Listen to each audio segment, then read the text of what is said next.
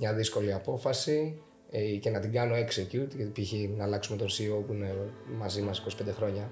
Μου έλεγε Γιώργο, κολύμπα, τι σημαίνει αυτό, για να φτιάξεις ομελέτα πρέπει να σπάσεις αυγά. Ένας τέλεχο δεν πρέπει να πηγαίνει στον ανωτέρω του ποτέ με πρόβλημα. Για να χτυπήσει την πόρτα του supervisor του πρέπει να έρθει και με λύσεις. Προφανώς υπάρχει ανεργία. Το 8 υπήρχαν άνθρωποι που ήταν δύο χρόνια εκτός αγοράς. Και άμα δημιουργήσεις μια ομάδα η οποία είναι χαρούμενη ε, και όλοι επιβραβεύονται και οικονομικά αλλά και κυρίως ψυχολογικά γιατί στο τέλος της ημέρας αυτό είναι νομίζω που κρατάμε τις εμπειρίες, τις σχέσεις τότε τα πράγματα θα πάνε καλά. Στο σημερινό επεισόδιο είναι μαζί μας ο Γιώργο Ζερίτης, συνειδητής της Intellectica, διευθυντής της Κέλυφος, ιδρυτής της Gaze Capital και μέλος του board του Ζερίτης Group. Ο Γιώργο παρέλαβε μαζί με τον αδερφό του σε νεαρή ηλικία τον οικογενειακό όμιλο Ζερίτη, που δραστηριοποιούταν στην παραδοσιακή βιομηχανία παραγωγής χαρτιού σε αρκετές χώρες. Τότε ο Όμιλος αντιμετώπιζε πολλά προβλήματα, αλλά ο Γεώργιος κατάφερε να φέρει εις πέρας σε αυτή την πολύ δύσκολη αποστολή και να τον αναδιαρθρώσει, κάνοντάς τον αποζημιογόνος σε κερδοφόρο, αλλάζοντας το business model και εστιάζοντας σε τομείς όπως real estate. Πλέον έχει ξεκινήσει να χτίζει ο ίδιος το δικό του δίκτυο εταιριών, με πιο χαρακτηριστικό παράδειγμα την δημιουργία μαζί με τον Γιώργο Κεφαλογιάννη της Intellectica, που παρέχει υπηρεσίες οικονομικών συμβουλευτικών και προσλήψεων recruiting. Η τεχνογνωσία της εταιρείας πηγάζει από την εμπειρία των ανθρώπων της, με καριέρες σε εταιρείες όπως η JP Morgan, η Morgan Stanley και η Deloitte. Παράλληλα, μέσω της Gaze Capital, αλλά και ως angel investor, επενδύει σε πολλά υποσχόμενες ελληνικές startups. Ένιωσε ποτέ ότι κάποιοι άνθρωποι σε αντιμετώπιζαν με τη λογική ότι ήρθε για παράδειγμα ο γιος του Ζερίτη και τώρα θα μας πει τι θα κάνουμε, ή πήγες με τη λογική ότι η της βοτητής θα κάνω ότι είναι καλύτερη για την εταιρεία. Ο Γιώργος Ζερίτης, που είναι 25 χρονών, στο σήμερα με έχει ευρώ στην τσέπη. Χωρίς network και χωρίς ε, άλλα κεφάλαια. Τι θα έκανα;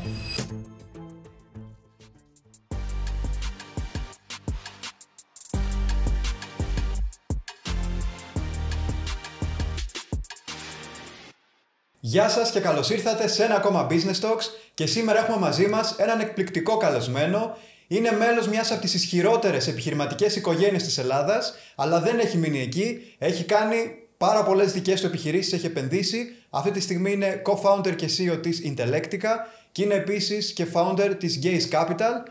Οπότε μαζί μας είναι ο Γιώργος Ζερίτης. Καλησπέρα Γιώργο. Καλησπέρα σας. Γεια σου Γιώργο. Ευχαριστώ πολύ για την πρόσκληση και για τη δυνατότητα να συζητήσουμε εφόλης της ύλη, θα έλεγα, στο podcast σας. Εφόλης της ύλη δεν λες τίποτα γιατί έχεις περάσει τόσο πολλά, έχεις κάνει τόσο πολλά επιχειρηματικά και δεν ξέρουμε από πού να πρώτο ξεκινήσουμε. Και χρειάστηκε ακόμα και σε εμάς να μας τα πει δύο φορές για να, το... να κατανοήσουμε λίγο την πορεία.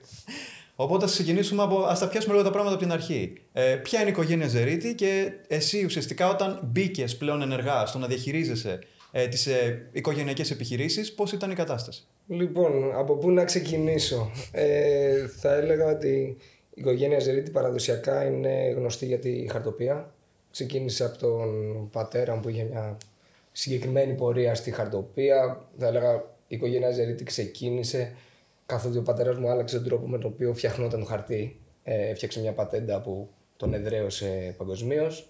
Ε, και μετά μπήκε στη χαρτοπία. Οπότε ξεκινήσαμε το 80 και χτίστηκαν σταδιακά χαρτοπίες σε Ελλάδα, Ουγγαρία, Βουλγαρία και Αίγυπτο ε, όπου υπήρχαν για πάνω από 30 χρόνια. Ε, συνεχίζεται προφανώς το legacy πια σε real estate ε, της οικογένειας. Προφανώς έχουν περάσει πολλά transitions, στο παρελθόν ήμασταν και σε ενέργεια. Υπάρχουν διάφορα πράγματα που έχουν γίνει ε, ανά τους καιρούς. Οπότε θες να μας πεις κάτι από αυτά τα πράγματα, γιατί τώρα ε, είπες ότι πλέον υπήρχαν ε, οι συγκεκριμένες επιχειρήσεις, πλέον δεν υπάρχουν. Ε. Σωστά. Οπότε πώς έγινε αυτό το transition από χαρτοπία σε real estate; Ωραία. Όπως ε, πολλοί μπορούν να γνωρίζουν, ο κλάδος της χαρτοπίας ήταν ένας ε, αρκετά δύσκολος κλάδος ε, τη δεκαετία της κρίσης. Οπότε κατέληξε να είναι και ένας προβληματικός κλάδος. Ε, στην Ελλάδα έκλεισε όλος ο κλάδος συνολικά. Ξεκινάμε από εκεί. Ε, οπότε ξεκινώντας αρχικά έκλεισε το operation στην Ελλάδα, ωστόσο είχαμε το operation στο εξωτερικό. Οπότε ήμασταν στην Αίγυπτο, ήμασταν στην Βουλγαρία, ήμασταν στην Ουγγαρία. Εγώ στα οικογενειακά πρώτα μπήκα ε, παράλληλα με τις σπουδές μου στην Ελλάδα, γι' αυτό και ήμουνα εδώ για το προπτυχιακό μου, όπου τότε προσπαθούσαμε να κάνουμε restructure το ελληνικό operation. Ε, ενώ παράλληλα προσπαθούσα να κάνω ένα private equity deal το οποίο το φέραμε περίπου εις πέρας για την Αίγυπτο και μετά ξαναμπήκα μετά την Αγγλία, μετά το μεταπτυχιακό μου και μετά την ε, εργασία μου λίγο σε growth equity και investment banking σε M&A ξαναμπήκα στο τέλος του 2015. Μέσα στην καρδιά της κρίσης δηλαδή μπήκες. Στην καρδιά της κρίσης. Θα έλεγα μετά την κρίση. Ε, το οποίο ήταν και ένα Δηλαδή οι, οι χρονιές 13 ως 23 υπήρχε ένα φοβερό ράλι. Οπότε ναι, θεωρητικά υπήρχαν τα effects της κρίσης. Ωστόσο, ξεκιν... είχαν ξεκινήσει να γίνονται διάφορα initiatives στις διάφορες χώρες που ήμασταν παρούσες, τα οποία μας βοήθησαν να πάμε πάρα πολύ καλά και να κάνουμε restructure το operation μας και να είναι πλέον ένα πάρα πολύ υγιές και sizable ε, operation σε real estate. Δεν θα, δεν θα αφήσω εκτός το γεγονός ότι το, το 2016 και 2017 στην Ουγγαρία φτιάχτηκε ένα από τα πιο δυνατά, μάλλον το δυνατότερο subsidy scheme ευρωπαϊκά ε, και το καλύτερο tax system το οποίο με το που το είδαμε εκεί πέσαμε βούρου με τα μούτρα στην Ουγγαρία να το φτιάξουμε το, το operation. Ε, οπότε ναι θα έλεγα το transition έγινε με αρκετή δουλειά σε restructuring ε, και organizational και operational και financial και στην Αίγυπτο και στη Βουλγαρία και στην Ουγγαρία. Ε, πολλές επικοινωνίες με τράπεζες.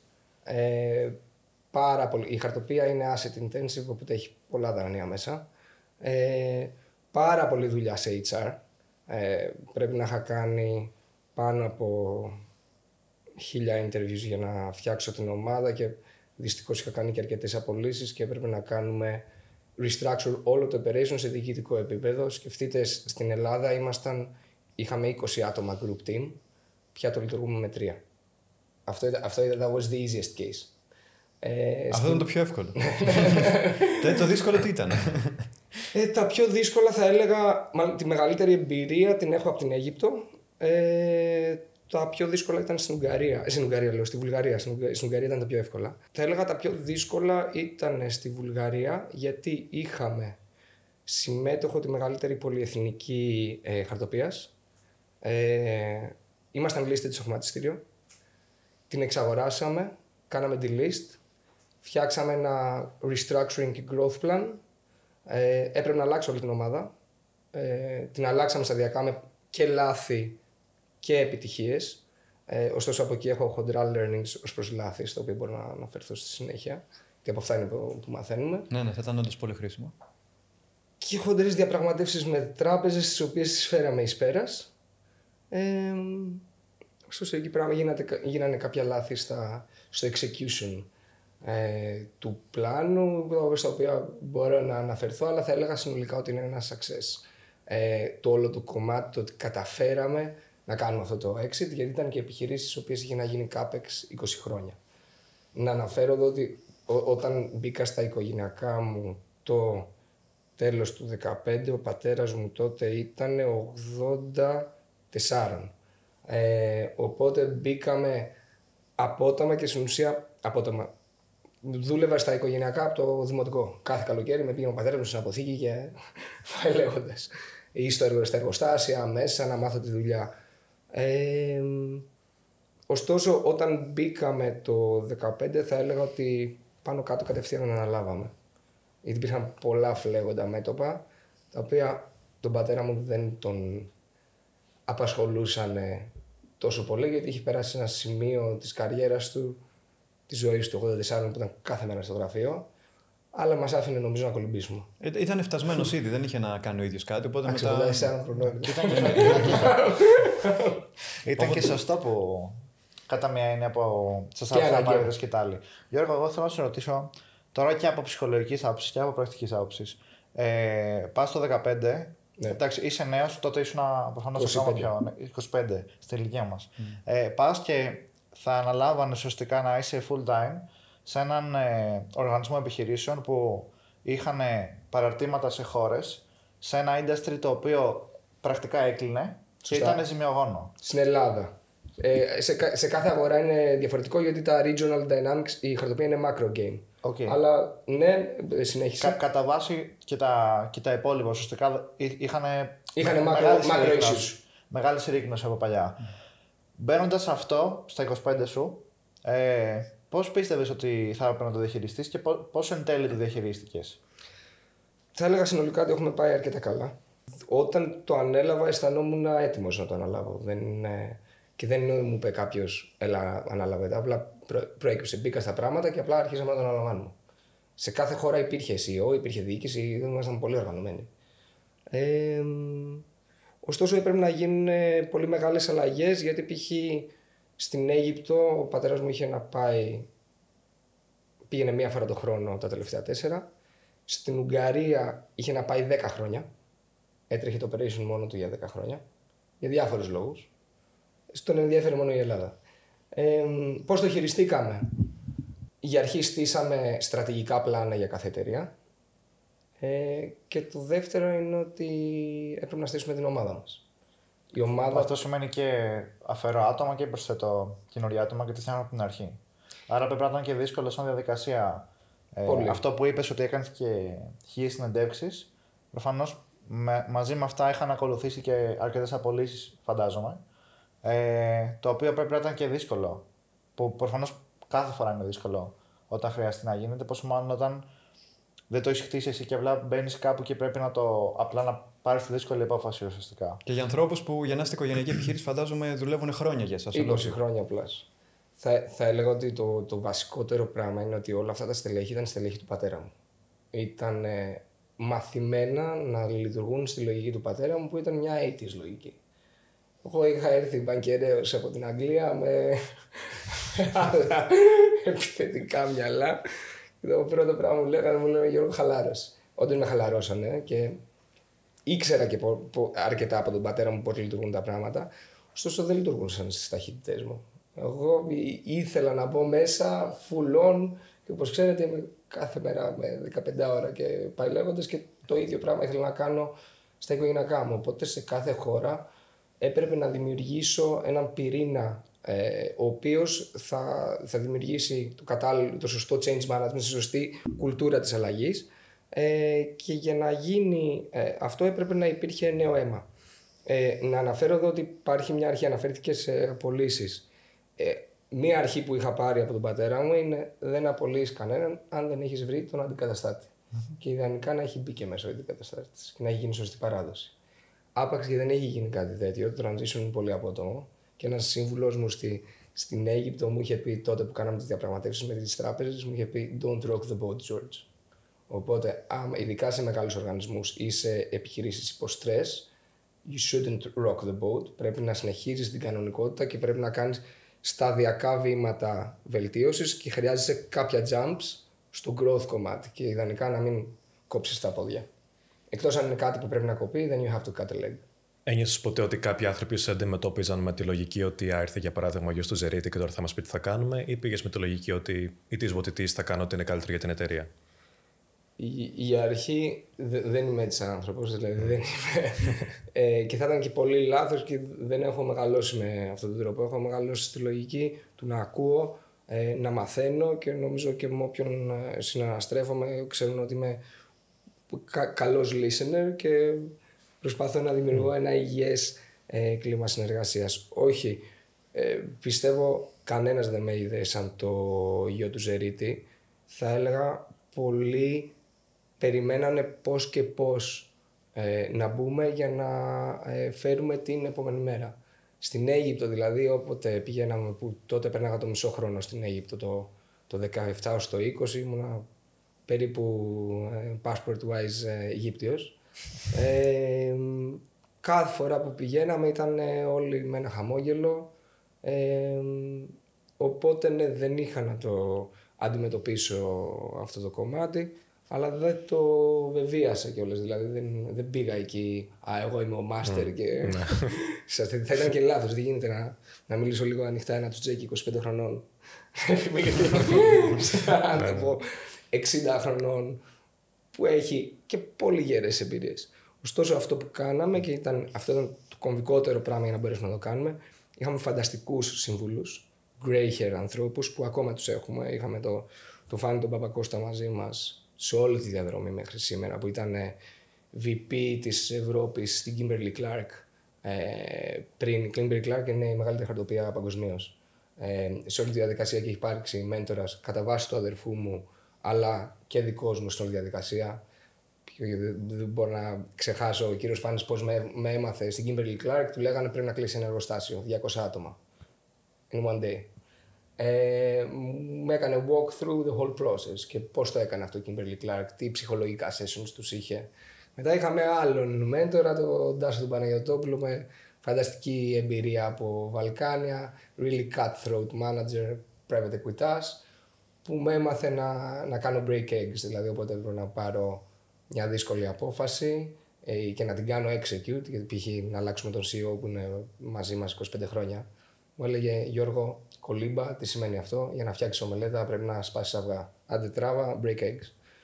Αλλά με... πρέπει να τα σπάσεις και με τρόπο, φαντάζομαι, όχι να τα πετάξεις. Με πολλή ανάλυση, ε, πολύ καλή επικοινωνία, αλλά στην ουσία για να μπορείς να αλλάξεις έναν ε, CEO ε, πρέπει να έχεις οργανώσει πάρα πολύ καλά τη στρατηγική σου, να έχεις οργανώσει την επόμενη μέρα. Ειδικά σε εταιρεία που είναι CEO 20 χρόνια, είναι αναγκαίο να μείνεις σαν advisor on board μέχρι να πατήσει ο νέος. Σε κάθε επιχείρηση το κάναμε αυτό. Δηλαδή, ο CEO που έφευγε παρέμενε ως ε, advisor γιατί αλλιώς δεν μπορούσε να λειτουργήσει το μαγαζί. Ε, και προφανώς θα έπρεπε να τον σεβαστούμε σαν άνθρωπο. Ήταν και η οικογένεια έτσι. Ε, αλλά και να δοθεί και η κατάλληλη αποζημίωση και θα έλεγα ε, αν όχι με όλους, περίπου με όλους έχουμε ακόμα τις καλύτερες σχέσεις. Εγώ, όντως, εγώ τους θεωρώ οικογένεια, δηλαδή ξέρω ότι για τον πατέρα μου, άρα και για μένα πια, ε, θα κάνανε περίπου τα πάντα. Ε, και το mandate το δικό μου ήταν να δημιουργήσω τους δικούς μου ανθρώπους ε, και το δικό μου network που αυτό κάνουμε ειδικά με στην post-intellectica εποχή αλλά και το ίδιο έγινε στα οικογενειακά που θα φέρουν την αλλαγή και θα κάνουν τη διαφορά. Έδωσες ωραία πάσα με, την, με την εποχή της Intellectica. Ε, νομίζω ότι να πάμε και σε αυτό το κομμάτι. Μιλήσαμε για το, ε, το κομμάτι το οικογενειακό της οικογενειακής επιχείρησης, πώς κάνατε το turnaround, πώς ακόμα και μέχρι σήμερα ε, μπορούμε να πούμε ότι λειτουργούν ομαλά σε αυτό το κομμάτι. Πλήρως. Ε, κερδοφόρος. Θα μπορούσε κάποιος να πει ότι εφόσον ε, μπήκατε στη διαδικασία και το λύσατε αυτό, ότι θα μπορούσες να μην είχες ασχοληθεί και με κάτι άλλο. Είχες κάτι, έχεις ε, κάτι έτοιμο που το έκανες να, να δουλέψεις καλύτερα, ήταν κερδοφόρο, θα μπορούσες να έχεις αράξει αυτή τη στιγμή. Παρ' όλα αυτά, έχεις έχεις φτιάξει άλλη μια εταιρεία από το μηδέν και, ένα, ε, και είσαι και angel investor, οπότε επενδύεις και σε άλλες εταιρείες. Ε, και νομίζω ότι κάνεις και άλλα πράγματα, όπως είπαμε με το real estate. Θες να μας πεις λίγο γι' αυτό; Ναι, στην ουσία τα, τα οικογενειακά τα κουλαντρήσαμε όταν μπήκε η ομάδα ε, και έτρεχουν, άρχισαν να αρχίσει να τρέφουν τα πράγματα στον αυτόματο. Mm-hmm. Ε, όπως έλεγα, sizable real estate operation, really ε, κερδοφόρος, πράγματι η συμμετοχή μου ήταν σε board level και χρειαζόταν να συμμετέχω δύο με τρεις ώρες τη μέρα. Ε, δεν θα κοιτούσα το, το, το ταβάνι, δεν, είμαι, δεν, έχω, δεν έχω μεγαλώσει έτσι. Ε, οπότε ψαχνόμουν να κάνω κάτι παράλληλα και η εποχή έκατσε φανταστικά. Ε, γιατί ήταν η περίοδος του COVID. Τότε ο αδερφικός μου φίλος και, και συνέτερος πια που πάντα περίπου το λέγαμε ότι θα γίνει ο Γιώργος Κεφαλογιάννης είχε γυρίσει από την Αγγλία, ήταν, ήταν στη Morgan Stanley, ήταν η εποχή του COVID, είχαν ξεκινήσει τα work from home και όταν γύρισε, ε, λέγαμε πω είναι καιρός να κάνουμε αυτό που λέμε χρόνια. Ήμασταν και συμφοιτητές με τον Γιώργο, έχουμε περάσει όλες τις δυσκολίες και όλα τα καλά και του ενός και του άλλου μαζί. Και το βάλαμε μπρος λοιπόν. Ε, βάλαμε μπρος την Intellectica, that was the first step. Ε, δεν ξέρω αν θέλετε να αναφερθώ σε αυτό. Πες μας λίγο με λίγα τι κάνει η Intellectica και γενικά πώς το ξεκινήσατε και πού είναι σήμερα.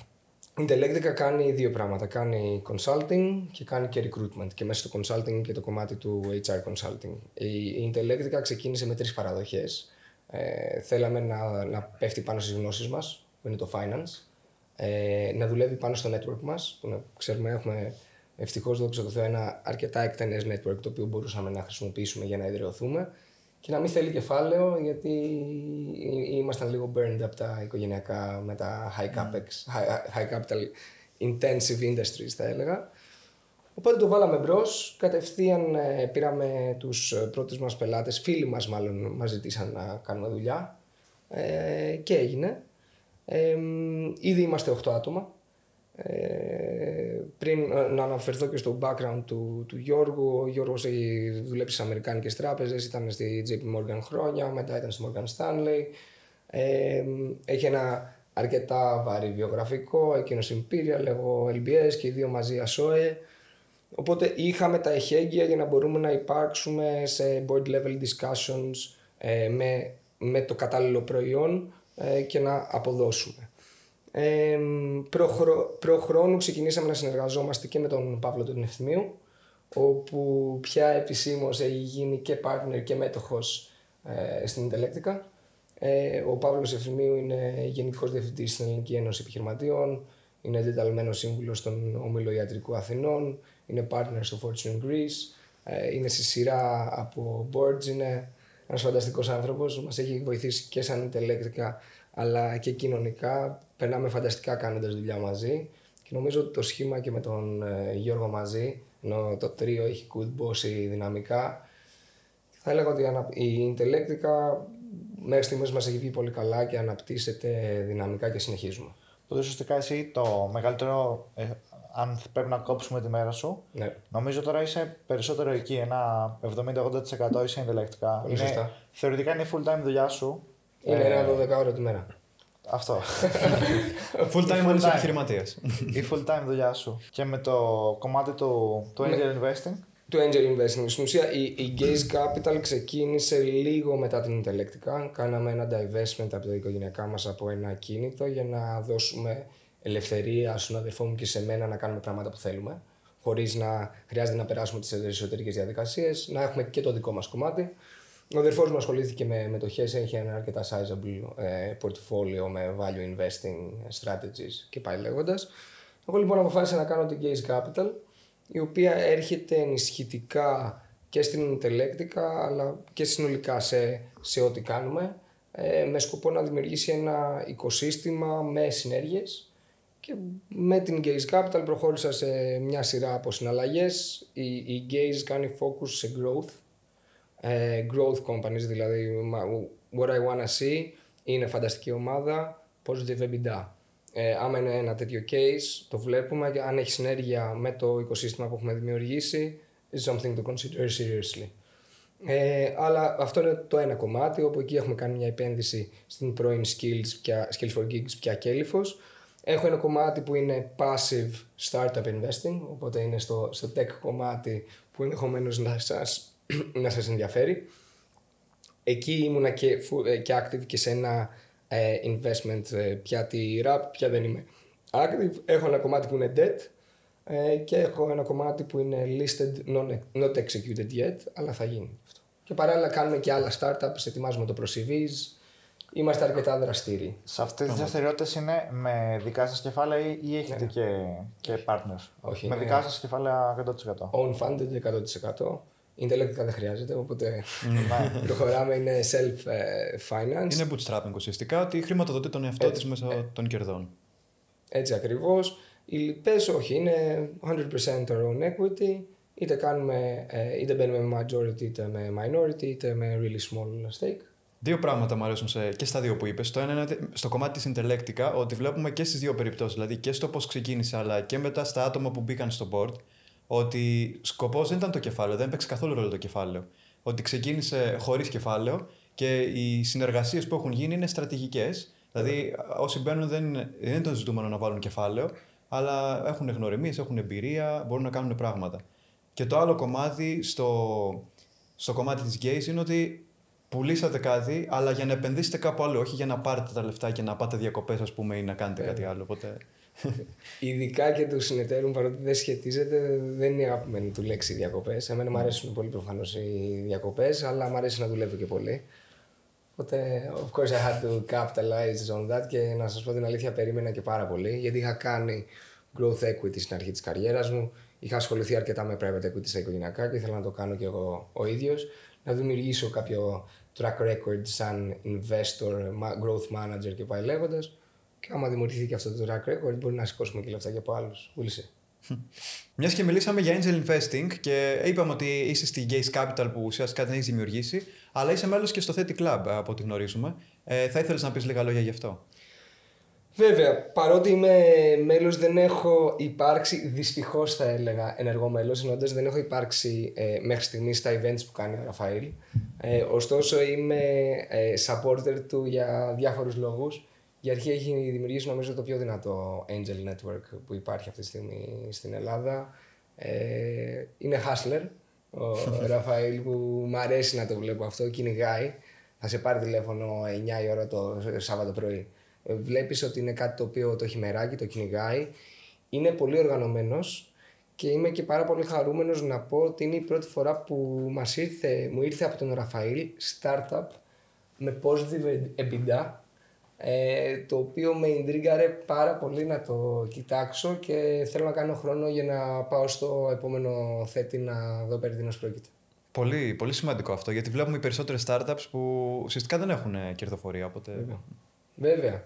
Έχει εδραιωθεί η εταιρεία, την έχει πιάσει σε καλό stage και προφανώς λόγω του network του ε, έχει, ε, έχει φτάσει το startup στο θέτη και νομίζω ότι είναι στα καλύτερα χέρια για να κάνει τη δουλειά που θέλει το startup. Επειδή ανέφερες ότι έχεις πάρει και πάρα πολλά μαθήματα yeah. α, και από τις οικογενειακές επιχειρήσεις κτλ. Αν μπορούσες να διαλέξεις ίσως τα ένα-δύο πιο σημαντικά, ποια θα έλεγες ότι είναι αυτά; Θα έλεγα ότι είναι operational, δηλαδή κάποια είναι managerial, κάποια είναι values oriented. Θα ξεκινήσω με ένα managerial μάθημα. Ε, κάποιο, ένας στέλεχος δεν πρέπει να πηγαίνει στον ανωτέρω του ποτέ με πρόβλημα. Ε, αν έχει προκύψει κάποιο πρόβλημα, για να χτυπήσει την πόρτα του supervisor του πρέπει να έρθει και με λυσεις Έχω προέκυψε αυτό το πρόβλημα, έχω κάνει identify τρεις λύσεις από την οποία πιστεύω ότι αυτή είναι η καλύτερη. Ασχέτως αν αυτές οι λύσεις ε, είναι ε, ορθές ή έχει το capacity να βρει την καλύτερη λύση, έχει έρθει με το κατάλληλο mindset. Οπότε και ο supervisor θα είναι δεκτυχός. Μπορεί να του πει όχι η καλύτερη λύση είναι η τέταρτη. Ωστόσο αυτό δημιουργεί, δημιουργεί μια κουλτούρα of ownership που επιτρέπει εταιρείες να μεγαλώσουν. Οπότε το ένα θα έλεγα ότι είναι, αυτό είναι το managerial lesson το δεύτερο lesson ε, financially θα έλεγα είναι αυτό που έλεγα προηγουμένως το Don't Rock the Boat. Ε, προήλθε από έναν ε, World Bank guy Λιβανέζο πολύ στενό οικογενειακό φίλο του, της οικογένειας που τότε είχαμε τις συζητήσεις με τις τράπεζες στην Αίγυπτο και θέλαμε να αλλάξουμε τον CEO και μου έλεγε This is nonsense. don't, do, don't do that και είχε ε, νομίζω δίκιο. ε, αλλά εκεί υπήρχαν πολύ ιδιαίτερες ε, καταστάσεις που μας οδηγούσαν στο να πρέπει να γίνει. Ε, οπότε that's the second. Ε, και το τρίτο θα έλεγα ε, είναι human related ότι respect αγάπη για τον κόσμο σου να υπάρχει αγάπη για τον κόσμο σου, σεβασμός και ότι όλοι μαζί ε, μεγαλώνουμε, ε, πάμε προς τα πάνω.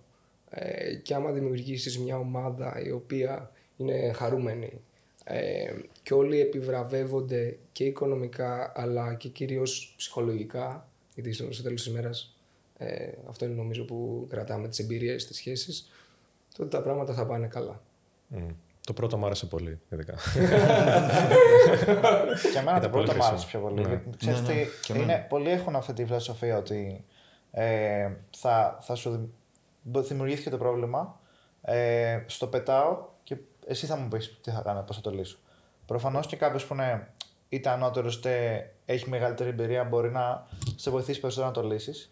Αυτό δεν σημαίνει ότι δεν πρέπει να έχεις το δικό σου input γιατί είναι και η δική σου ευθύνη στο τέλος της ημέρας να παρουσιάσεις τις λύσεις. Νομίζω ότι είναι ε, και πολύ σωστό mindset και το βλέπουμε και εμείς στην καθημερινότητα ότι ε, ακόμα και ούτε καν σε, σε επίπεδο ε, εταιρικό, ακόμα και σε συνεργατικό, αν συνεργάζεσαι με μια άλλη εταιρεία, πάλι ισχύει το ίδιο.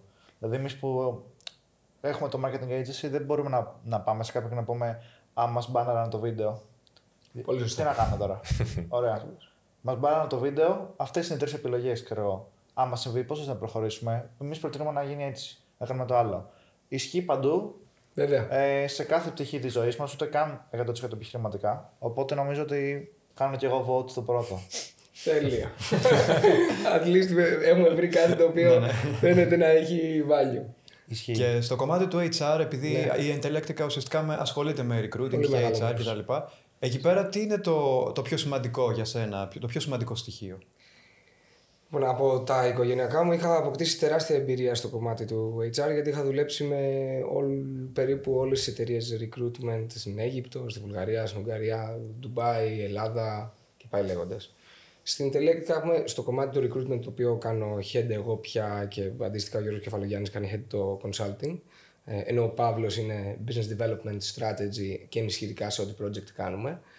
Αυτό που μας διαχωρίζει σαν Intellectica είναι ότι λειτουργούμε on success. Ε, όλος ε, ο υπόλοιπος κλάδος ε, is getting, gets paid up front για να ξεκινήσει το search.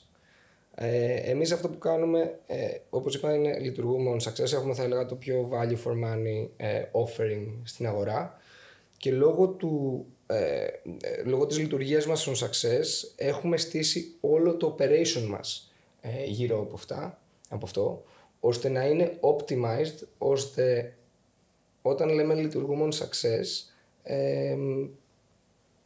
να, είναι, να μπορούμε να φέρουμε εις πέρας ε, το αποτέλεσμα που θέλουμε. Τι εννοώ; Όλη μας η διαδικασία από τη δημιουργία του job description, ε, την έβρεση του υποψηφίου και πάει λέγοντας, είναι fully aligned με τα θέλω του πελάτη. Ακριβώς γιατί λειτουργούμε on success.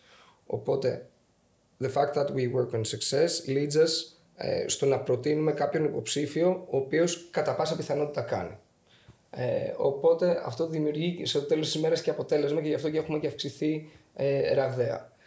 Επίσης, το γεγονός ότι λειτουργούμε ω Access ε, μας έχει βάλει σε μια λούπα να αυξήσουμε σημαντικά την ταχύτητα του παραδοτέου με μια σειρά από διαδικασίες.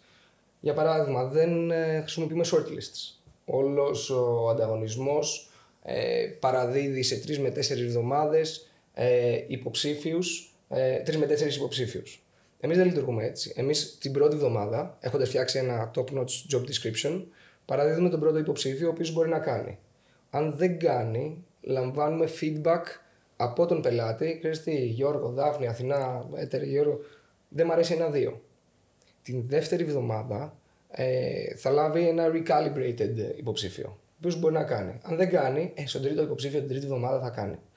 Ε, έχουμε κλείσει και υποψήφιο σε τέσσερις μέρες όλη η υπόλοιπη αγορά ξεκινάει, the starting point είναι σε 3 με 4 εβδομάδες. Παραδίδει η shortlist σε 3 με 4 εβδομάδες. Ε, έχει περάσει αυτό το καιρό και τότε είναι η πρώτη στιγμή που λαμβάνει feedback. Και μπορεί να μην κάνει κανένας και να περάσουν άλλες 4 εβδομάδες. Ενώ εμείς στις 3 με 4 εβδομάδες και closing, ας πούμε, στην Πέμπτη, έχουμε κλείσει. Άρα, ε, ταχύτητα είναι το, το ζητούμενο και βήμα-βήμα. Δηλαδή, μην περιμένεις να συγκεντρώσει π.χ. όλα τα βιογραφικά και να αποφασίσεις. Άμα κάποιος σου κάνει, κατευθείαν τον φέρνεις και αν δεν σου κάνει εν τέλει, πας στον επόμενο. Αυτό είναι το. Επίσης, στην αγορά που ζούμε σήμερα με το πανικό του που γίνεται, αν περιμένουμε τρει-τέσσερι εβδομάδες να στείλουμε ένα βιογραφικό, ειδικά για πιο junior ε, profiles, καλή νύχτα τον έχεις χάσει τον υποψήφιο. Πρέπει με το που στείλεις ένα junior profile να μιλήσεις με την εταιρεία. Άμα τον κάνουν interview, επόμενη μεθεπόμενη μέρα offer, closing, φύγαμε. Τον γίνεται πανικό στην αγορά του recruitment αυτή τη στιγμή. Που είναι καλό για μας. Ε, αλλά προφανώς είναι κύκλοι της της ε, αγοράς. Now we're riding the, the upward trend.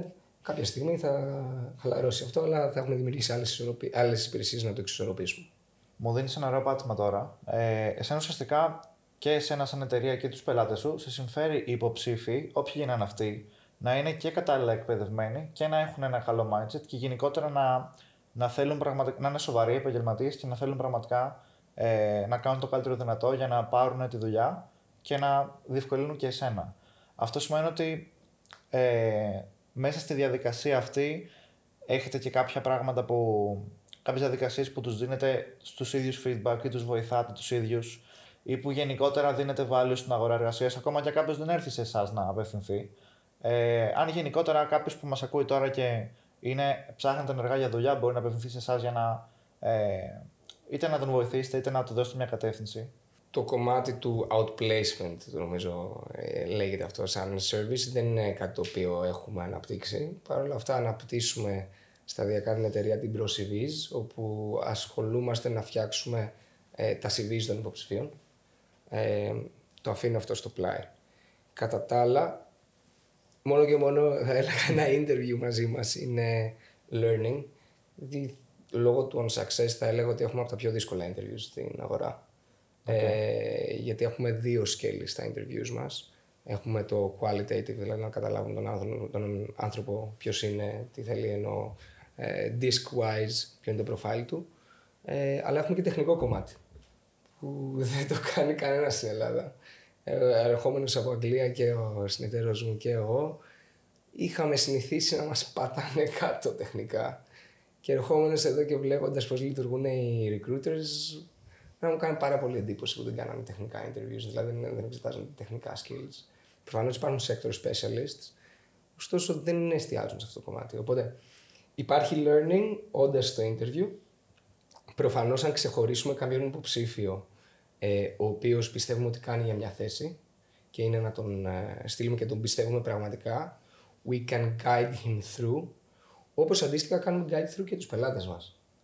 Δηλαδή, μπορεί να, να... να έχουν καλύτερη κατεύθυνση στο τι να επιλέξουν εν τέλει για τις ανάγκες τους και σε ό,τι να επιλέξουν, αλλά και πώς θα είναι απέναντι στον υποψήφιο. Μην ξεχνάμε ότι είναι a two-way mm-hmm. process. Δηλαδή πρέπει να αρέσει και ο υποψήφιος στην εταιρεία, αλλά έχουν περάσει πια το, όλο το leverage πια είναι στον υποψήφιο. Έτσι. Ο εργοδότης δεν έχει ξεχαστεί. Mm. Ε, οπότε πρέπει να κάνουμε ε, και τον εργοδότη θελκτικό, να ξέρουμε τι θα λέει στον υποψήφιο, ε, μην κάνει κάποιο παράξενο σχόλιο, να τους, καταλα... να τους μάθουμε πώς θα κάνουμε το offer, ε, στους υποψήφιους. Δεν θα πω περισσότερες λεπτομέρειες γιατί είναι πολύ συγκεκριμένα από της στρατηγικής μας και τώρα είμαστε publicly. ε, ωστόσο, είμαστε εκεί και για να βοηθήσουμε τον υποψήφιο, αλλά και τον εργότη. Στον υποψήφιο σίγουρα ενισχύουμε στο κομμάτι του οικονομικού. Δηλαδή, αν μας πει θέλω αυτά, ξέρουμε που είναι αγορά λόγω του database μας. Ε, μπορούμε να του πούμε, ξέρεις τι, you're off market, this doesn't make sense. Και τον προσγειώνουμε και κάνουμε το matchmaking. Training όμως δεν κάνουμε. Χθες είχα μια πολύ πρώτη συζήτηση με τους συνεταίρους. Εντάξει, κάτι τέτοιο θέλει χρόνο να, να δημιουργήσει. Σίγουρα, σίγουρα. Θα ήταν όμως πολύ καλό hub Βέβαια. να συνδυαστούν και τα δύο μαζί. Γι' αυτό υπάρχει, γι αυτό υπάρχει π.χ. η Κέλυφος που εστιάζει σε training videos mm-hmm. ε, και μιλάει στα HR departments των εταιριών που είναι common point με intellect, οπότε μπορούμε να κάνουμε πάσα δουλειές. Και ιδανικά, άμα το, το next step για μένα για την Gaze Capital θα ήταν να μπει και ένας learning provider, executioner, όχι, executioner ώστε να κουμπώσει συνολικά το σχήμα του HR. Κάτι σημαντικό που νομίζω ότι το έχουμε και εμείς απορία, το έχουν και πολλοί απορία που μας ακούνε. Είστε όλη μέρα πάνω από, τη, από την αγορά και από θέσεις εργασίας και από hirings. Έχετε δει κάποια αλλαγή στα, ουσιαστικά στο, στον τρόπο που σκέφτεται, που κινείται ή που μιλάει η Gen Z σε σχέση με τους millennials; Αν υπάρχει και αν υπάρχει είναι προς το καλύτερο ή προς το χειρότερο. Αν μπορούμε να το χαρακτηρίσουμε κάπως. Υπάρχει... Σίγουρα και τα, και τα δύο έχουν συν και πλην. Εξαρτάται ποιον θα ρωτήσει, από πού είναι και η ερωτήσει μπορεί να πάρει διαφορετική απάντηση. Έτσι όπως έχω καλουχηθεί εγώ και έχω, από τις εμπειρίες που έχω, θα έλεγα ότι υπάρχει μεγάλη αλλαγή, αρκετά προς το χειρότερο.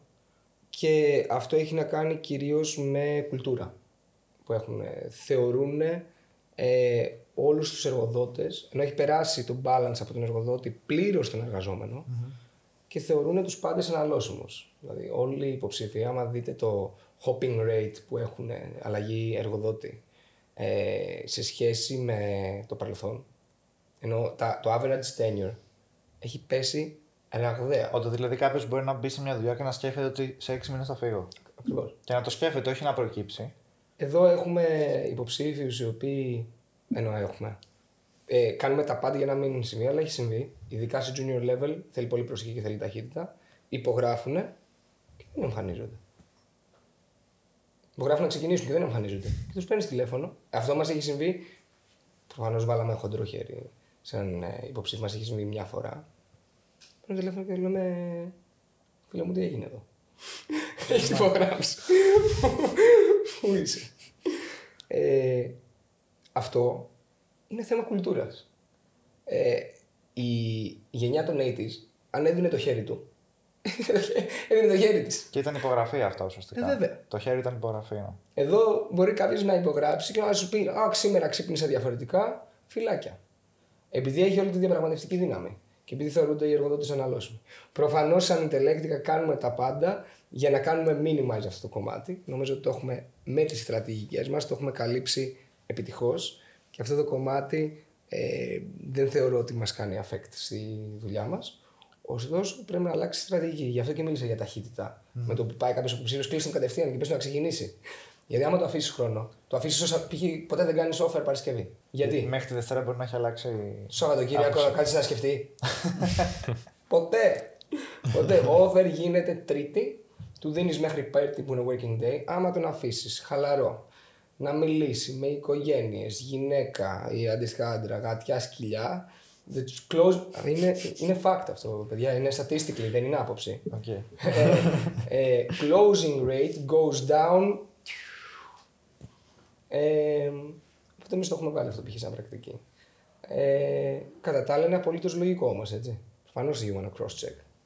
Απλά άμα δώσεις ανάσα στον άλλον να το πολύ σκεφτεί, μπορεί το Σαββατοκύριακο να προκύψει κάποιο άλλο offer. Ενώ ότι μέσα στη εβδομάδα δεν έχει χρόνο. Δεν ξέρω αν με καταλαβαίνετε. Όχι, ναι, ναι, ναι, έχει, έχει απόλυτα νόημα αυτό το πράγμα. Γενικά νομίζω ότι και, και στη δική μου τη γενιά, ας πούμε, το βλέπω ότι υπάρχει, το, υπάρχει μερίδα της αγοράς που πραγματικά παραπονιέται ότι δεν μπορεί να βρω δουλειά με τίποτα. Το οποίο για να είμαι ειλικρινής αυτή τη στιγμή, σε αυτή την αγορά δεν ξέρω πώς γίνεται. Γιατί κάθε μέρα βλέπω εταιρείες σε καλές θέσεις να προσλαμβάνουν και να με βρίσκουν κιόλας. Ναι. Το βλέπετε κι εσείς αυτό. Από την άλλη, ε, είναι άνθρωποι που μπορούν να δουλέψουν λόγω, και λόγω skills και λόγω χαρακτήρα και ε, είναι αυτό που λες ότι μπορεί σε τρεις μήνες να φύγουν να πάνε αλλού. Έχει γίνει αναλώσιμος εργοδότης. Νομίζω ότι στο τέλος της ημέρας όμως έτσι δεν μπορείς πραγματικά να. Όχι να καθιερωθεί κάπου. Δεν είπαμε ότι θα... έχει φύγει το ότι θα μείνω 10-20 χρόνια στην ίδια εταιρεία και θα, θα πάρω σύνταξη από εκεί. Αλλά σε τρεις μήνες δεν μπορείς να μάθεις τίποτα. Βέβαια. Δεν μπορείς να μάθεις την αγορά, δεν μπορείς να μάθεις από τους συναδέλφους σου, δεν μπορείς να μάθεις operations, δεν μπορείς να μάθει. Πραγματικά δεν μπορείς να μάθεις. Ε, οπότε δεν ξέρω. Είμαστε λίγο ιδιότροπη γενιά. Βέβαια, ποια δυσκολία να βρούμε δουλειά. Προφανώς υπάρχει ανεργία. Το 8 υπήρχαν άνθρωποι που ήταν δύο χρόνια εκτός αγοράς.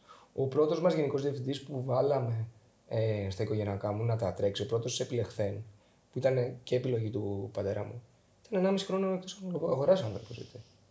Όταν μπήκε. Πολύ μεγάλο διάστημα. Βέβαια. Και μπήκε και έκανε φανταστική δουλειά. Και κατέληξε να είναι και group CEO. Ε, ξεκίνησα από finance στην Ελλάδα και, κατα... και ήταν ένα μισό χρόνο εκτός αγοράς. Τώρα να γκρινιάξουμε. Ε, Προφανώς υπάρχει ανεργία, έτσι, μικρό δεχόμαστε. Ε, αλλά είμαστε σε ένα growth phase η οικονομία. Τώρα, άμα ο νέος, ο σημερινός, πει δυσκολεύομαι με, να βρω δουλειά, σε πολύ μεγάλο βαθμό φταίει εκείνο. Κάτι κάνει λάθος. Κάτι κάνει λάθος. Ναι. Βέβαια, τώρα βλέπουμε και, βλέπουμε και κάτι άλλο που να υπάρχει στην αγορά. ότι Υπάρχουν δύο συγκεκριμένες επιλογές κατά κύριο λόγο για τους υποψήφιους. Ή να πάνε σε μια μικρομεσαία επιχείρηση που εκεί μάλλον θα είναι οι μόνοι εργαζόμενοι, γιατί είναι περισσότερο είτε ατομικές είτε με λίγα άτομα, είτε μετά θα πρέπει να μπουν σε μια μεγάλη ναι. εταιρεία, μια πολυεθνική. Και είναι δύο τελείως διαφορετικές κουλτούρες. Νιώθω ότι δεν υπάρχει κάτι άλλο, μια τρίτη εναλλακτική, εκτός να κάνεις κάτι δικό σου βεβαίως ή να είσαι freelancer. Στο κομμάτι του να είσαι εργαζόμενος δεν υπάρχει μια τρίτη επιλογή τόσο εύκολα. Γι' αυτό που και πολλοί έχουμε δει ότι ε, σε σχέση με άλλες γενιές επιλέγεται το entrepreneurship ε, πολύ παραπάνω. Ακριβώς. Το οποίο είναι κάτι που μου αρέσει πάρα πολύ. Ε, ωστόσο, οι νέοι που μπαίνουν κατευθείαν στο entrepreneurship χρειάζονται και ένα γκριζομάλι δίπλα τους ή τουλάχιστον κάποιο πιο senior ε, να τους καθοδηγήσει. Και νομίζω οι περισσότεροι founders έχουν κάποιον μέντορα να τους καθοδηγήσει με τον έναν ή τον άλλο τρόπο. Ένας καλό ε, φίλος μας είχε πει ότι αν δεν έχεις ένα γέρο στην ομάδα σου, αγόρασέ τον. Μακάρι. Ναι, και, και μου έχει μείνει αυτό. Είναι πολύ, πολύ χαρακτηριστικό το ότι χρειάζεσαι εμπειρία. Ε, ή πιχελό. Εμένα με έχει βοηθήσει πάρα πολύ και σε όσους έχω δει. Είναι key point. Γιατί εντάξει, είμαστε νέοι έτσι. Σου λέω, ε, να κάνουμε τα trainings μας, μεγαλώνουμε κάθε χρόνο νέα skills. Αλλά αν άλλος έχει χρόνια 30-40 εμπειρία, μπορεί να δει το μάτι του κατευθείαν να κόψει κάτι. Αυτό δεν, δεν θα πρέπει να είναι έτσι. Είναι αυτό που λένε ότι προφανώς μαθαίνεις από τα λάθη σου, αλλά αν μπορείς να το αποφύγεις με μια συμβουλή, ακόμα καλύτερα. Έτσι ακριβώς. Έτσι. Έχω και άλλη απορία βέβαια τώρα, γιατί μιλήσαμε για, τη, για τις γενιές και την αλλαγή που έχει γίνει. Αυτό ισχύει επειδή εσύ έχεις μια δραστηριότητα σε διάφορες χώρες. Ισχύει μόνο στην Ελλάδα ή είναι ένα φαινόμενο παγκόσμιο αυτή τη στιγμή; Δυστυχώς είναι global, δηλαδή μιλάμε για see her eat who και τα λοιπά. Ε, νομίζω παγκοσμίως έχουμε δυστυχώς λίγο χαθεί value, value wise. Θεωρώ ότι έχουν χαθεί πλήρως οι αρχές. Εγώ είμαι αρκετά παραδοσιακός. Αν και είμαι progressive, μου αρέσει να είμαι σταθερός στις αξίες μου, στα πιστεύω μου. Ε, και νομίζω globally έχει δυστυχώς ε, εκλείψει αυτό. Το οποίο ε, είναι αρκετά κακός ιονός, γιατί συνήθως όταν ε, globally εκλείπει, εκλείπουν τα κομμάτια των αρχών, οδηγούμαστε και σε παγκοσμίους πολέμους και πάει λέγοντας. Γενικά υπάρχει μια φθορά μεγαλύτερη. Βέβαια. Βλέπουμε τώρα και έχετε και εμπειρία και από την Αίγυπτο, φαντάζομαι, γιατί είναι σε, σε μια ευαίσθητη γεωπολιτικά περιοχή Βέβαια. η συγκεκριμένη χώρα. Πάρα Είχε τύχει να διαχειριστείτε κάποιο ε, περιστατικό τέτοιο, ας πούμε. Ε, για αρχές ε, ή για παράδειγμα culture mm-hmm. uh, thing, επειδή έχω λείψει από την Αίγυπτο από το 20, για σήμερα δεν μπορώ να μιλήσω. Αλλά μπορώ να ε, μιλήσω για διαφορά κουλτούρας τότε με σήμερα. Ε, στην Αίγυπτο, όποτε έμπαινα στο εργοστάσιο, εγώ χαιρέταγα και τον. ήμουν αγκαλιές με τον εργοδηγό και προσπαθούσα ε, να. Με, με λέγανε όλοι Mr. George. Τους λέγω όχι Mr. George. George. Δεν άλλαζε με τίποτα γιατί στην κουλτούρα τους ήταν embedded και ήταν πολύ χαρούμενοι γι' αυτό ότι είμαι από πάνω.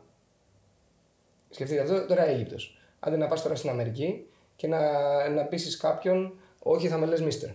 Εδώ μπορούμε να τα βρούμε για τα ε, me you see here. Ναι, ναι. Ε, οπότε ε, στην Αίγυπτο ε, ήταν προφανώς είναι third country ε, ωστόσο λειτουργούσε έτσι. Και μην ξεχνάμε ότι είχαν και ένα απολύτευμα επί Μουμπάρα και 20 χρόνια δικτατορία. Ήταν ε, ε, embedded στην κουλτούρα τους ότι δίνω εντελώς. Άλλο πράγμα. Προφανώς είχα δει τάγκ στους δρόμους. Ενώ mm-hmm. μόνιμα.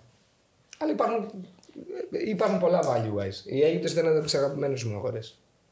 Πάντως έχουν ενδιαφέρον όλες οι αγορές που δραστηριοποιήσετε, γιατί μέσα είναι η Αίγυπτος, όπως είπαμε, είναι και η Ουγγαρία και η Βουλγαρία, οι οποίες ήταν χώρες που παλιότερα είχαν ένα άλλο καθεστώς.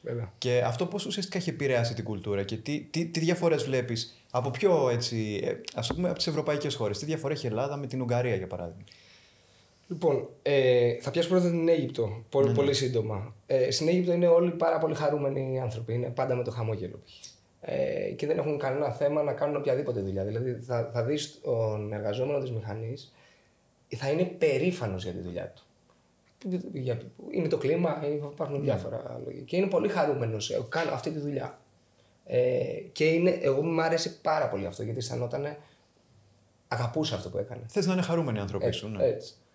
Πάμε στις άλλες κουλτούρες. Ε, Βουλγαρία, Ουγγαρία, βαλκανικές χώρες, πρώην κομμουνιστικές, ε, με καθεστώτα τα οποία οδηγήθηκαν ε, στις αποκρατικοποίησεις και στις ιδιωτικοποίησεις των χωρών.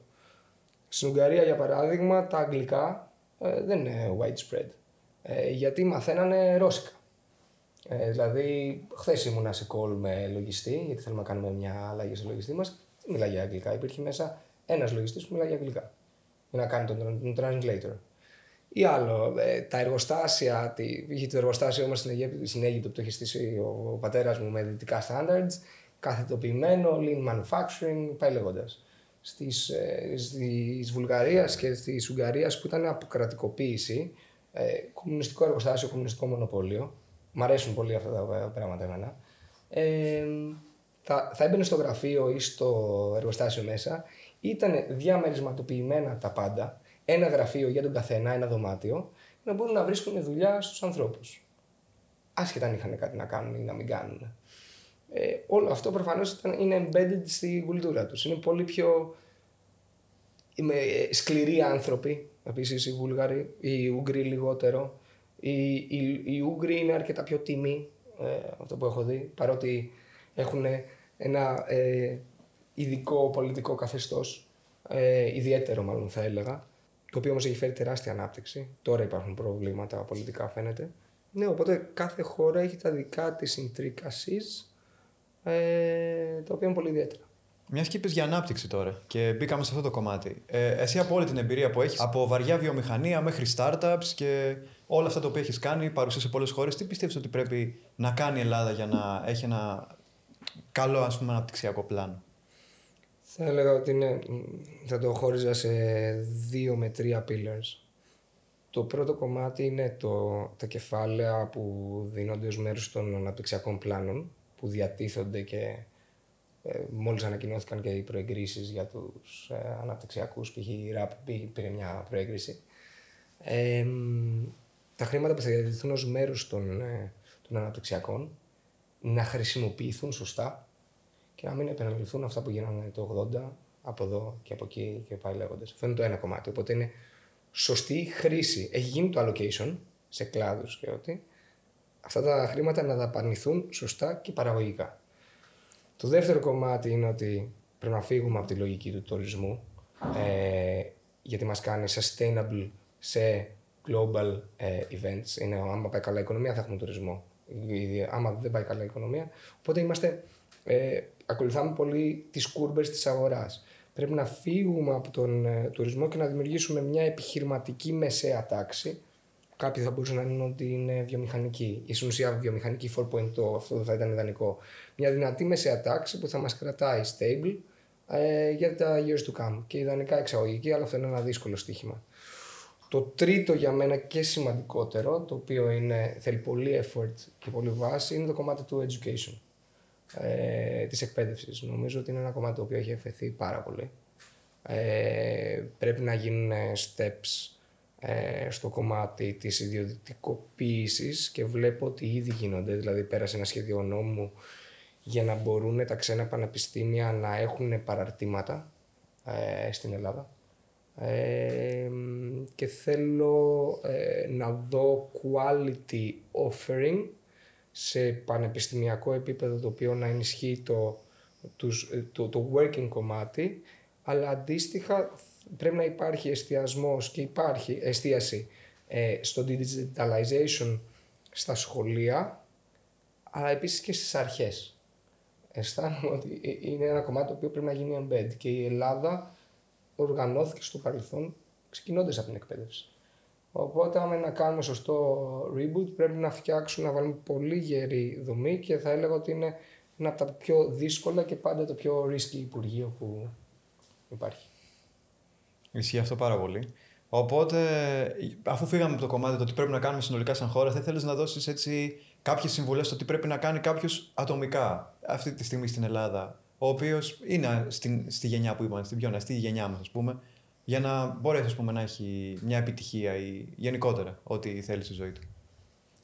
Θα έλεγα να μην φοβάται και να ψάχνετε. Να μην ε, φοβηθεί να επικοινωνήσει μέσω LinkedIn π.χ. με κάποιους τέλεχους που δεν ξέρει. Να κάνει networking, άμα δεν έχει network, να δημιουργήσει network μόνος του. Ε, να κάνει ό,τι μπορεί να εκπαιδεύεται συνεχώς, άμα έχει τη δύναμη. Ε, δόξα τω Θεώ υπάρχουν και βιβλία ε, ενώ μπορεί κάποιος να μην έχει την οικονομική δυνατότητα ε, για άλλα πράγματα. Εδώ ξέρω ότι τα πανεπιστήμια είναι δημόσια. Ωστόσο, θα έλεγα continuous learning.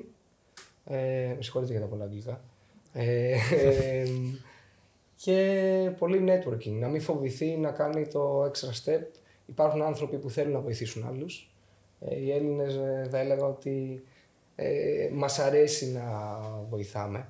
Ε, και στα δύσκολα είμαστε πάντα ενωμένοι. Οπότε και do the extra step. Don't, don't, ε, να, να, μην, να μην φοβούνται να κάνουν το παραπάνω. Και να βάλουν και τον κόλλο τους κάτω να δουλέψουν. Πολύ σημαντικό το τελευταίο step.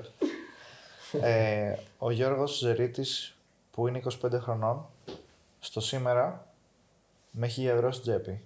Τι θα έκανε; Πολύ καλή ερώτηση. Χωρίς network και χωρίς ε, άλλα κεφάλαια. Ε, τι βαθμό είχα στο πτυχίο μου; Μετράει. Πολύ. Πες ότι είχες ένα 7,5. OK. Okay. Θα έλεγα γιατί αν, είχε, αν ήταν βαθμός αριστείας, μπορούσα να είχα υποτροφία να φύγω για μεταπτυχιακό και να πάω έξω. Ε, γιατί υπάρχουν ε, foundations όπως είναι ο Καρέλιας ή οτι Ε, με 1000 ευρώ στην τσέπη, ε, αναλόγως του background που θα είχα, ε, θα προσπαθούσα να, να βρω μια εργασία. 25 σημαίνει ότι ήδη έχω τελειώσει πανεπιστήμιο και είμαι δύο χρόνια. Θα, θα δούλευα για αρχή extra hours ε, για να φέρω το παραπάνω αποτέλεσμα να ε, αυξηθώ, ε, να μπορώ να ανέβω επαγγελματικά. Σε αυτήν την ηλικία νομίζω ότι το περιθώριο είναι εκεί. Κάποιοι μπορεί να έχουν οικογένεια, αλλά νομίζω συνήθως προτεραιότητα σε αυτή την ηλικία είναι η επαγγελματική αναρρίχηση. Ε, θα προσπαθήσω προφανώς να βλέπω τους φίλους μου, να είμαι σωστός στις υποχρεώσεις μου, να κάνω ιδανικά το παραπάνω, ε, να περνάω καλά, γιατί σε αυτήν την ηλικία πρέπει να περνάς και καλά, ε, να βλέπω την οικογένειά μου ε, και να είμαι εκεί για τους δικούς μου ανθρώπους. Και σταδιακά να δημιουργήσω το network μου για να μπορέσω να πάω καλά και επαγγελματικά. Αλλά νομίζω στο τέλος της ημέρας δεν είναι η δουλειά, είναι η ζωή είναι που μας μένει και οι στιγμές και πάλι λέγοντα. θα τους έλεγα have a good time, great time θα έλεγα, αλλά you need, πρέπει να το κάνεις, you need to deserve a good time, οπότε να είσαι σωστός στις υποχρεώσεις σου και μετά παίρνει καλά και όλα θα γίνουν σταδιακά. Είναι η φάση που λένε και κάποιοι ότι άμα είσαι σε μια φάση που δεν έχεις, μπορεί να μην έχεις κεφάλαιο, μπορεί να έχεις χρόνο όμως. Άρα πρέπει να κάνεις ε, utilize τον χρόνο σου. Τη στιγμή που μπορεί να έχεις πολύ κεφάλαιο, μπορεί να μην έχεις πολύ χρόνο, άρα βάζεις. Είναι η φάση που λες ότι βάζω χρήματα στα, για να κερδίσω το χρόνο μου με αυτόν τον τρόπο. Ε, οπότε νομίζω, ανάλογα στη φάση που είναι ο καθένας, ότι περίπου και αυτό εννοούσες με το θα δούλευα έξτρα στη δουλειά που ήμουνα. Και αν θέλει να γίνει επιχειρηματίας, αν θέλει να γίνει επιχειρηματίας, έχει μια δουλειά, δουλεύει 8 ώρο, έχει το προστοζήν του, κάτσε το απόγευμα και δούλεψε το case σου. Mm-hmm.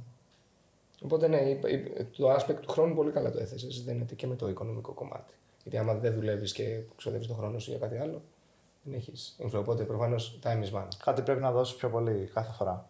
Και τα επόμενα βήματα και για σένα και για την Intellectica, ποια είναι; Για την Intellectica, ε, θέλουμε να συνεχίσουμε να αναπτυσσόμαστε με τον ίδιο και μεγαλύτερο ρυθμό και το κομμάτι του consulting και το κομμάτι του recruitment.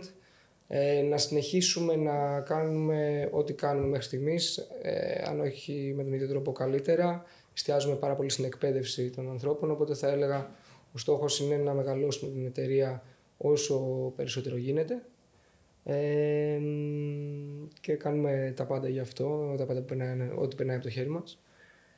Τώρα για μένα σαν Γιώργος θα έλεγα ε, να, μπορώ, να μπορώ να έχω ε, λίγο περισσότερο χρόνο για μένα ε, γιατί δυστυχώς το επιχειρήν κάποιες φορές έχει κάποια spikes ε, τα οποία μπορεί να σε βγάλουν offside. Ναι.